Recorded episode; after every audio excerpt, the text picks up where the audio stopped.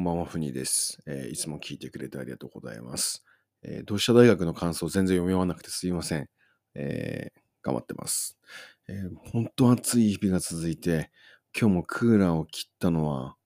まあ、1日を通して、本当30分あったのかなっていうぐらいずっとつけざるを得なくて、はい。悔しいですね。本当にですね。まあ、じゃあ早速今日も行ってみたいと思います。よろしくお願いします。はい、えーせっかくなんでですね、あ、そういえばあの、アルバムっていうものを、まあ、川崎2っていうものを配信してるんですけども、あの、正直言うと、あの、まあ、アルバムだと大体年間で5000円ぐらい登録料にかかるんですね。で、それが毎年毎年5000円っていう感じなので、じゃあ実際5000円分の売り上げ、まあ、ストリーミングとかであるのかっていうと全然なくてですね。なので赤字なんですね、ほとんど。えーそうなると、あの、まあ、ずっと出し続けるっていうことをどうなんだろうってやっぱ思っちゃう癖がありまして、まあ、出したら1年ごとに下げてるわけなんですけれども、まあ、川崎2、もともとは Me We ってアルバムをまあ改編して、川崎2 Where Do I Go っていう作品を出してますが、えーそれをあのまた8月の12日でもう下げちゃおうと思ってるので、あのぜひそれまでに聞いていただければと思いますが、えーその川崎2、えーっていう作品はですね、割と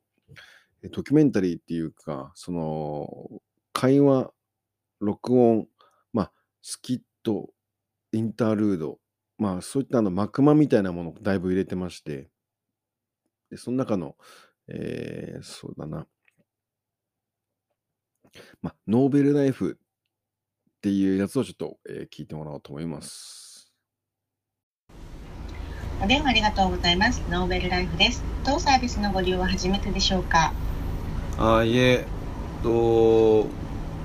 いや何回かありますはい、ありがとうございます。では、ただいまのお時間からスタートさせていただきますので、よろしくお願いします。はいよろしくお願いします本日はどういったお話になりますか？もともとはネガティブに考える癖もあったけれども、周りに動かされてやってみたら、思ったよりも評判が良くて、自分にしかできないこと、人に喜んでもらうことが好きだということに気づいたということですよね。うん。で一応たどり着いた結論が一体成功って何なんだ？成功って何か自分は自分にしかできないことがやりたいって言って会社を辞めて時間を取ってさ自分のやりたいことやろうっていうふうにやった時に何も進まなかったんですよ考えてるだけでうん人に頼まれてやってみたら感謝につながってでもそれは自分も感謝につながってうん。成功とはといううん問いに対してああ自分にしかできないことをして人に喜んでもらっているという結論にたどり着いたということですね。成功とはうん。自分の一番得意なことをうん自分のためにやるのではなくて人に頼まれた時にやることが成功うと思ったんですよ、んなるほど。うん、はい、えー聞いていただいてありがとうございました。えーこれはですね、あの、ノーベルライフっていう傾聴サービスを運営してた時の、あの、ロールプレイングのサンプルなんですね。あの、まあ、実は、あの、2015年に IT 社長を辞めた後に、あの、まあ、アメリカ、ロシア、アフリカ、それからまあイスラエル、パレスチナっていうふうにどんどん極極地だったり、まあ、山岳地帯だったり、まあ、スラムっていうところを放浪していくわけなんですけども、せっかく、まあ、あのビジネス感覚っていうものを身につけたもので、あの要はノマドみたいにどこでも働けるっていうことをできないかなと思って始めたのが、まあ、あの愚痴聞きとか話し相手サービスっていうものをやってました。さあ10分さあの、えーいくらだったか忘れちゃった。10分350円で、まあ、えー60分聞くと、どれぐらいだったかな。えー、3000、あまあ、まあ、だいたい2000円ぐらいって感じですよね。まあ、そうやってあの、いろんなところの愚痴を聞いてたんですよ。で、もともとは、その、まあ僕が海外にいて、まあ日本語を話すことってのはほとんどなくなってたので、あの、日本語でふざけんなよとか言って愚痴を言いたいなっていうふうに思った時に、まあ、聞いてくれる人もいないんで、まあ、それを聞いてくれるようなところのサービス、日本でも外国人でいるんじゃないかなと思って、まあ、多言語でやろうと思ったんですけども、まあ、実はそういったあの技能実習生とかですね、そういった人たちは、あの、まあ、コミュニティを持ってるんで、愚痴とかそういう話は聞いてもらえるんですね。で逆に日本のサイレントマジョリティの人たちからの連絡すごい多くて、あの、まあ、生活保護でとか、あの生活保護ってのはやっぱテクニック的に家族とはバラバラにしないとお金がもらえないんで、わざと実家を出てとか、そのバラバラなシステムじゃないと難しいんですね。なので、ただバラバラになっちゃうと、まあ話し相手いないんで、まあ、そういった話し相手を求めてる人は外国人じゃなくて日本では日本の人がやっぱ多かったわけですよ。で、それで、えーまあ自分一人じゃやっぱできなかったので、まあ多くの方はまあ主婦だったんですけれども、主婦だったりあの介護で、あの、外に働きに出れないとか、まあ、そういった人たちにまあ携帯を送ってですね、あの電話かかってくるからこれでこういうふうに対応してほしいと。で、一応あの自分的にもあのカウンセリングの勉強はもうすごくして、で、その研修っていうのは大体12回ぐらい、あのリリースする前までに皆さんにしてもらってっていうとこのあの研修、リリースをやったところのものなんで、ただ悩み自体は本当に自分の悩みをしてたので、あの、でも面白いですよね。あの、まあ僕は本当、あの IT 社長やって時間もお金もできたのに、自分のやりたいことはできなかったっていうことなんですよね。ただまあ、あの、ふにさんラップしてもらえませんかとか、そういった自分が得意なものを依頼してもらって、で、できるかなってやってみたらすごい喜んでもらって、あ、やっぱりラップでやっていこうっていうふうに思えたっていうこともやっぱありましたね。なので、それを迷ってる最中は自分がラップでできなかったんで、人の話を聞くっていうことを2020年までやったので、うん、5年間はやっぱりやったんですよね。はい。それをもうそのままアルバムに 入れちゃえっていうことで入れたのがノーベルライフ。まあ、ノーベルライフで名前でやってたんですけども、これあの、私の IT 社長やってた頃の、あの、一緒に働いてた、あの、まあ、友人がですね、あの、フォローするんだったら助けてほしいということで一緒に始めたその傾聴サービスということで、今でも、あの、よく会います。はい。はい。さて、どんどん読まないともう進まないのでいきますね。64番さん。え素晴らしいご講演ありがとうございました。自分はあまりラップというものに触れてこずに生きてきました。今回の授業で初めて生ラップを聞くことができ、その言葉一つ一つが心に入ってきました。ラップに興味を持つきっかけになりました。本当にありがとうございました。はい。ありがとうございます。はい。え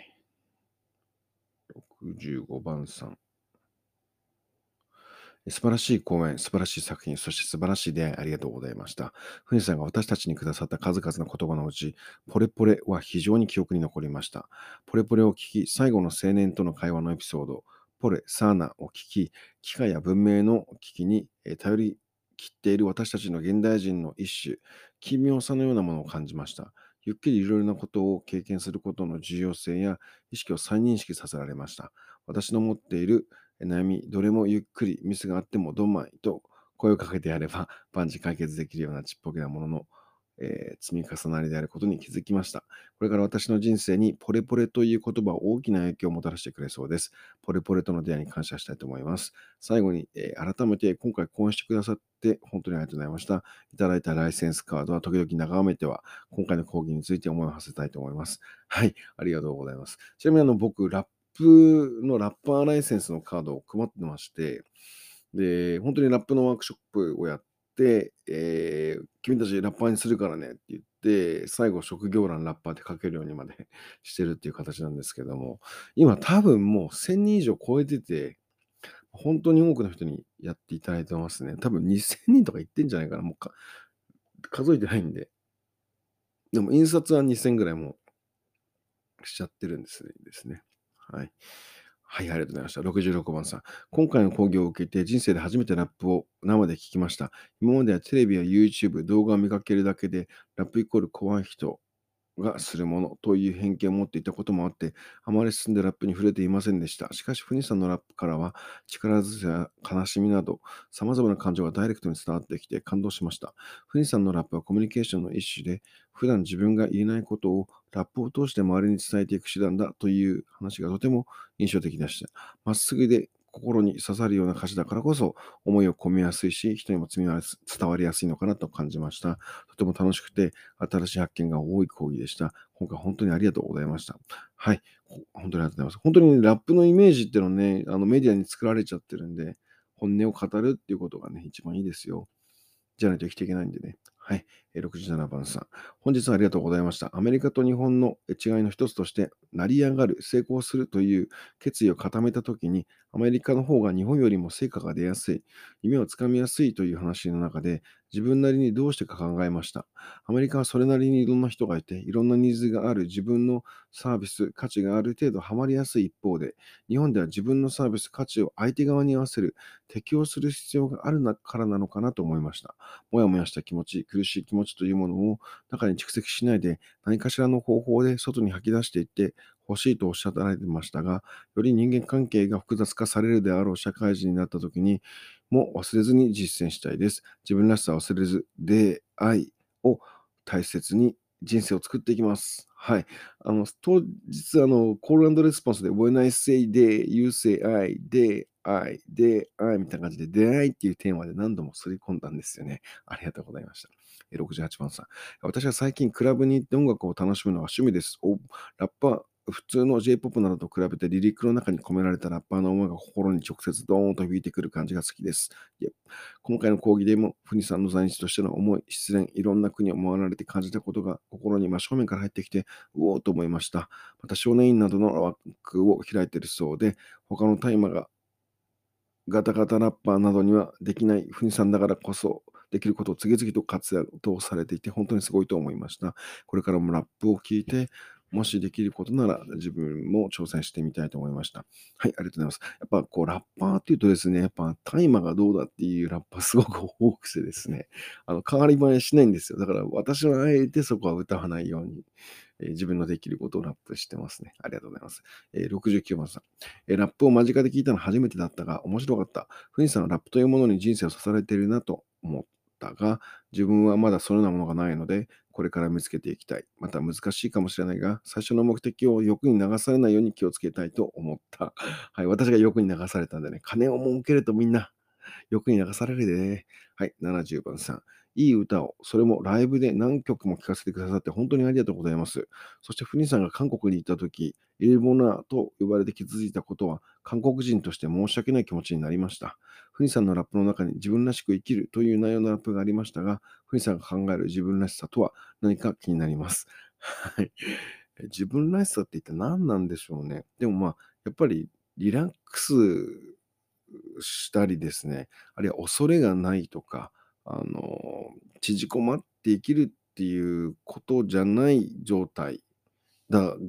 と思いますね。やっぱり人の命令を気にしたりですね、あの、縮こまってると自分らしくないんでですね。でも、そういうところでそういう経験をしないと自分らしさってものにも気づけないので、どっちも重要ですね。はい。고맙습니 다。 71番さん。 私は講義を通し人生の分岐点にはそれぞれ相応の決断力を要すると感じた。例えば失恋を経験しお金が全てでないとことに気づかされ、ラップをやっていた頃に回避しようとする決断や、正気を見出せばアメリカに渡り商いを始める決断などである。私は講義中のラップに感銘を受けた。日頃からラップをビートなどの耳障り重視で聞いていたが、今後はもっと死に込められた意味も感じたいと思った。今回ありがとうございました。そうですね。そのその都度、その都度100%でやるしかないですね。それがラップですね。はい、ありがとうございます。えー、72番さん。ふにさんは最初面白くない授業だと言っていたが、私はとても楽しく話に乗り込んでしまいました。授業の中で、ふにさんはたくさんラップをしてくださり、たくさん心に響く言葉がありました。その中でも私が心に残っている言葉は、今も俺一人だけ。だけど見つけ出すお前を。という歌詞です。一人だけでも助けに行く勇気が私にはない。しかし、フニさんは生きづらい環境の中で私たちにはない強さがあって、素直にかっこいいと思った。そして、フニさんの言葉は娘になった。すごく素敵だと思った。また来ていただきたいです。ありがとうございます。そうなんですよ。私の言葉は娘になってっていう、かなり嬉しいところを拾っていただいたと思います。やっぱ僕男で、男という属性で暮らしているんで、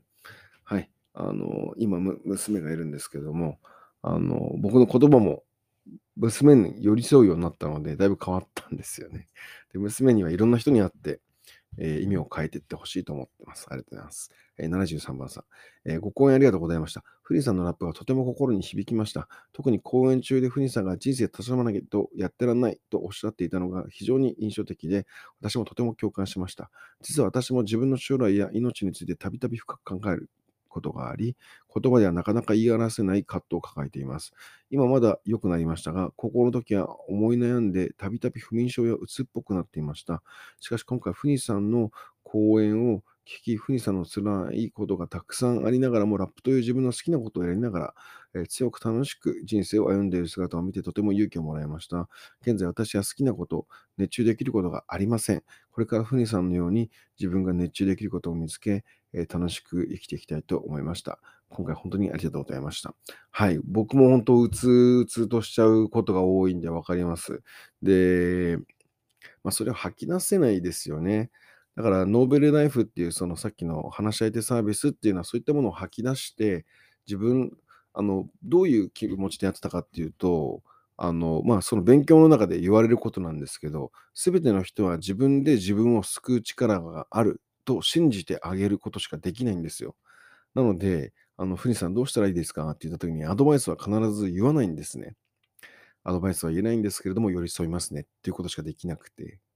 なぜなら、すべての人間は自分で自分自身を救う力を持っていると信じているからです。はい。だから悩みは聞きますが、悩みを解決することは私じゃなく、あなたがやってくださいって感じでやってましたんで。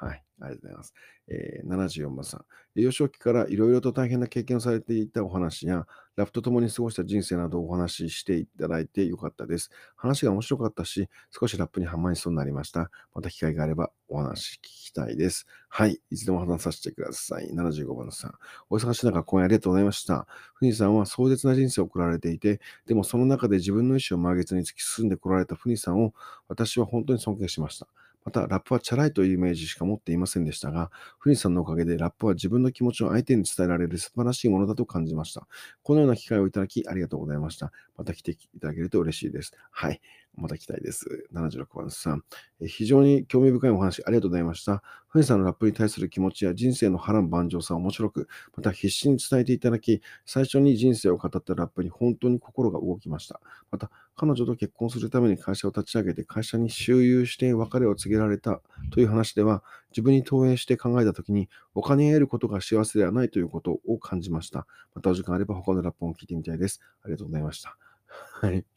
まあ、皆さん出演してくださいって言いまくったんでですね。はい。77番さん。私はラップの知恵は全くなかったですし、見たこともなかったので、フニさんのラップが初めてでした。ラップって悪口を言い合うもので、治安が悪いイメージをずっと持ってました。しかし今回で自分の普段考えていることをリズムに乗せることにより言葉にしやすくするための手段の一つだなと感じました。すごくラップのイメージが変わりました。ありがとうございました。はい。本当資本主義とか MC バトルとかが悪くしてるんだと思います。儲けてるおっさんたちマジ許せねえぞ、お前ら。本当ガキ使って金儲けしてんじゃねえよって思いますね。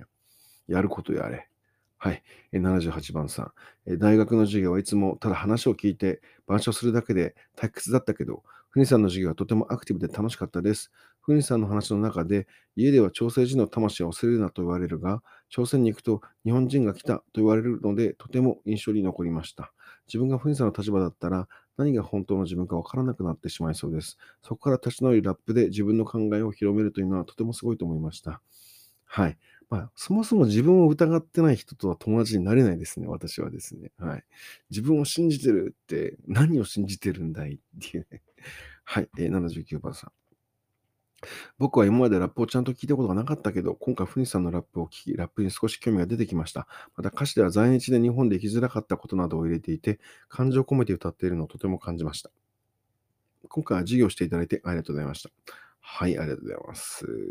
はい、80番3。とても話、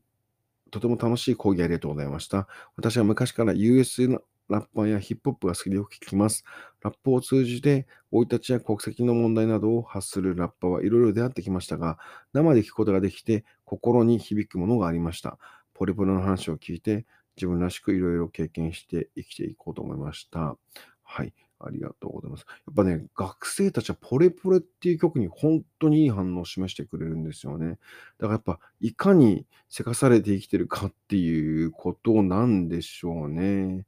はい。はい、もう少し進んでいきたいと思います。やっと80番台に来ましたんで、まあ、180もいたんでやばいっていうね。81番さん、初めて生でラップの曲、いい経験でした。また一曲一曲、ふにさんの思いが込められており感動しました。YouTube で他のラップも聴こうと思います。ありがとうございます。はい、82番、はい、本日は遠いとこか私たちのために足を運んでいただきましてありがとうございました。よくある大学の講義とは全く違った形での講演でとても新鮮で楽しかったです。私はもともと好きなアーティストが歌の途中で挟むくらいのラップしか聞いたことなく、ラップバトルなどのラップのみのエンターテインメントにあまり興味を持っていませんでした。やっぱり言葉が過激な印象を持っていたこともあると思います。しかし、フニさんのラップを YouTube、そして生で聞くことができて、ラップへの印象がガラッと変わりました。普段口にしたくてできない思いを伝えるための手段にラップはあるのだなと、ラップの魅力に気づきました。在日コリアの方、貧困家庭の方、LGBTQ の方、様々な立場で苦労されている方がいいらっしゃいますが、その方々の置かれている状況がどのようなものなのか、世に正しく理解してもらうためにも、言いにくいことを言いやすくする力のあるラップは、これからの世界で必要不可欠な存在になるのではないかと思います。心の動く、とても素敵なライブありがとうございました。またお話の中では、自分と同じような在日の方の助けになるべく会社を作ったが、実際経営側になってみると、合理的に利益を考えることになってしまって、外国人が邪魔だと思ってしまったというふうにおっしゃっていたのがとても印象に残っています。どれだけ在日の方を救いたいと思っている方でもそうなってしまうことがあるということは、たとえ名前が日本名でないというだけだとしても、利益を考えると不利になってしまうことは避けられないのが事実だと思います。しかし、事実であってどうしようもないから、とそのままにしていいのかというと違うはずです。そもそもそういう考え方を生んだのがいけないのですが、一度作られてしまった概念を払拭することは難しいです。ですが、その在日イコール不利益という概念を取り除く必要性を強く感じました。そうなんですよ。まあ、構造的な差別だって言いましたけども、やっぱそもそもネオリベラルっていう背筋主義っていうもの自体は差別や格差を生みますね。そのことに強く気づきましたね。え過去の出来事なども含めて、あまり理解ができていなかったも在日問題を、えー、フリさんのお話を聞いて発見できたことがたくさんありました。直接在日の方からお話を伺えたいことは貴重な経験となりました。本日はありがとうございました。こちらこそありがとうございます。えー、83番さん。今まで受けてきたことのない授業ですごく面白かった。自分の生き様を語るラッパーはたくさんいて、その中でもその問題を解決しようとか、その現状を伝えていこうとする人たちはあまり多くない中で、ちゃんとそれについて学んでる人がこういった機会を通して伝えてくれたのは嬉しいと思った。そうですよね。嬉しい、楽しいとかだけじゃないっていうね、人生背負ってラップしてるってとこが見せられたらよかったと思います。84番さん。私はこれまであまりラップに触れる機会がなかったので、若い子やっぱ触れてないんですね。ラップといえばリズムよく相手をディスるもの、そうですよね。だというイメージを持ってしまっていたのですが、が今回のフニさんの講演でそのイメージが一新されました。ディスなどではなく、自分の生い立ちや世間に伝えたいことを曲にしていて、私が普段毎日聴いている音楽とは何ら変わりないし、むしろフニさんのラップはより聞き手側に語りかけていけるようなメッセージ性の強いもので、特にメッセージ性などはあまりないディスだけのラップしか知らなかった私には新鮮な出会いでした。また大学に入ってこれまで自分が得意だと思っていた分野にまだまだ上の人たちが多くていて、自分のアイデンティティが何かわからなくなりかけていた私にとって、私なんかでももっと土台の部分のアイデンティティを揺るがされた経験があるにもかかわらず、自分を見失わずに今も活動しているフニさんのお話やラップにとても勇気づけられました。普段の大学の授業のように、具体的に知識として何を学んだとかではないのですが、これから人生を生きていくにあたって、何かとても大切なものを富士さんから学んだような気がします。貴重なお時間ありがとうございました。いえ、本当、何やったらいいか悩んじゃうってのが一番きつい問題ですよね。はい。ありがとうございます。85番さん。今回貴重なお話ありがとうございました。はじめはラッパーの方の講義ってどんな感じと全く読めずにドキドキしてたのですが、気さくな方でお話も面白く、とても楽しく濃い90分間でした。在日コリアンや川崎については授業でお話や資料映像を見て理解を深めてきましたが、やはり当事者の生の声には心に刺さるものがありますし、さらに理解が深まったように感じます。また、ふにさんの生き方が人間としてとてもかっこいいなと思いました。ありがとうございます。話ありとあら、話、お話のありとあらゆる部分から世の中を変えてやるという強い思いのものを感じ、私もこんな生き方ができたらなと強く思いました。特に娘さんのお名前について市役所に掛け合ったエピソードがとても胸に残っています。ふにさんの自分の考えや信念をしっかりと持ち続け行動される姿は多くの人に勇気を与えているのではないでしょうか。また私も興味関心の赴くまま自分らしく自分のペースで生きていければなと思いました。多くの人とのつながりを大切にしながらこの先も生きていきたいです。少し授業の内容とずれるのですが、とにかくラップがかっこよかったです。今回初めて生でラップというものを聞いたのですが、ふにさんの動きやマイクの表情、そして声などありとあらゆるものから臨場感というか迫力というか言葉では到底言い表せないくらいの力強さなものをダイレクトに感じました。普段音楽はスマホで聴いてるのですが、そんな小さな装置から流れてくる音楽と比べ物にならないくらい生のラップがかっこよく、またスマホを通した時の何倍も大きく深い何かがあの教室の中に充満していたように思います。私は今までラップというジャンルはあまり聞いてこなかったのですが、今回の授業を通してとても興味が湧きました。世界中のラッパーの心からの叫びを聞き、感じてみたいと思います。今回は本当にありがとうございました。ああ、よかったです。本当いいこと言いますね。あんなちっちゃいスマホで何がわかるんだっていうね。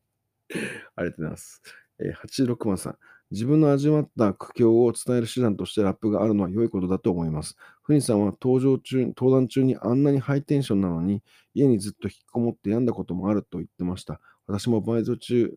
過去塾講師は、え生徒に積極的に話すけど、それ以外ほぼ無言なので似てるなと感じました。はい、そんなもんなんですよね。はい、えー87番さん、えー本日は貴重な講義ありがとうございました。とても楽しく参加させていただきました。私はあまりラップを聞くことはなかったのですが、最近見たパリピ孔明というアニメでラップをするシーンが何度も出てきたので、最近はラップに少し興味を持っていました。ラップは韻をたくさん踏んでいるほどかっこいいというイメージがあります。韻を踏むことを加え、メッセージ性を持たせるというのは私には難しそうに感じて、即興ラップができる人はどんだけ語彙力があるんだと感心しています。ふにさんはラップをする上でいろいろな言葉の表現を使われると思うのですが、言葉の表現はどのようなツールで習得されてますか？私は自分の言葉の表現に偏りがあると感じていて、豊富な表現をつけたいので、できれば参考にさせていただきたいです。そして、ラップは団結を生む力があるように感じました。ラップの音楽に乗せて、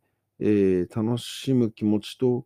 えー詩に共感する人が集まってくる姿を想像し、ラップの持つ力に惹かれました。フニさんがお金を稼ぐことで自分がつまらない人間になっていたとおっしゃってたのがとても印象でした。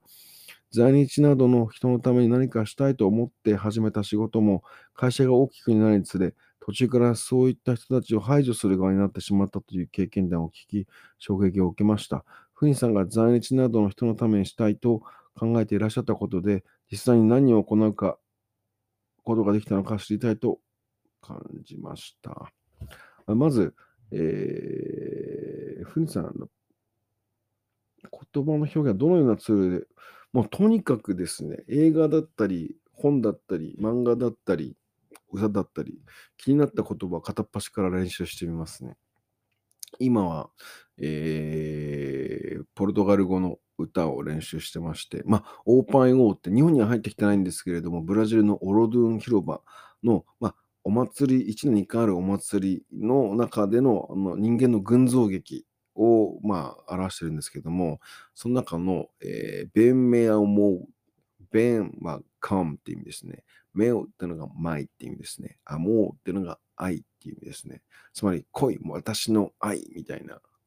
来いよっていう歌なんですけども、めちゃくちゃ良くてですね、まあ、ちょっと歌わさせていただきます。今度チペジャパゴラガムセオリア。オムデセジエケパサチペジャー。センチセコポブリガルムジェカロ。ポシュケケロエガニャオセアモー。E fico assim, querendo ser prazer. Eu não consigo um minuto sem te ver, sua presença alegra meu coração. É pra você que canta essa, canção. Pra meu amor, me tirar da solidão. Pra meu amor, me tirar da solidão. Vem para amor tu, vem nessa não perdo. Veniamo chega pra cá, metamaon. Veniamo, mutila la solidão. Veniamo, mutila la solidão. Vem para o luto, penança no pelo. Veniamo chega pra cá, metamaon. これまあ訳して伝えることもできるんですけども、まあ、興味があったら聞いてみてください。こんな感じで、もう何回でも歌ってすり込んで覚えるっていう感じですね。はい。それから、えー在日のために何かしたいと考えてらっしゃったことで、実際に何を行うことができたのか、はい。KP っていう、まあ、ラップグループの中で、あの、まあ、ね、在日だからといって、ちっちゃく生きる必要ないよってことを、地方の在日はね、やっぱり、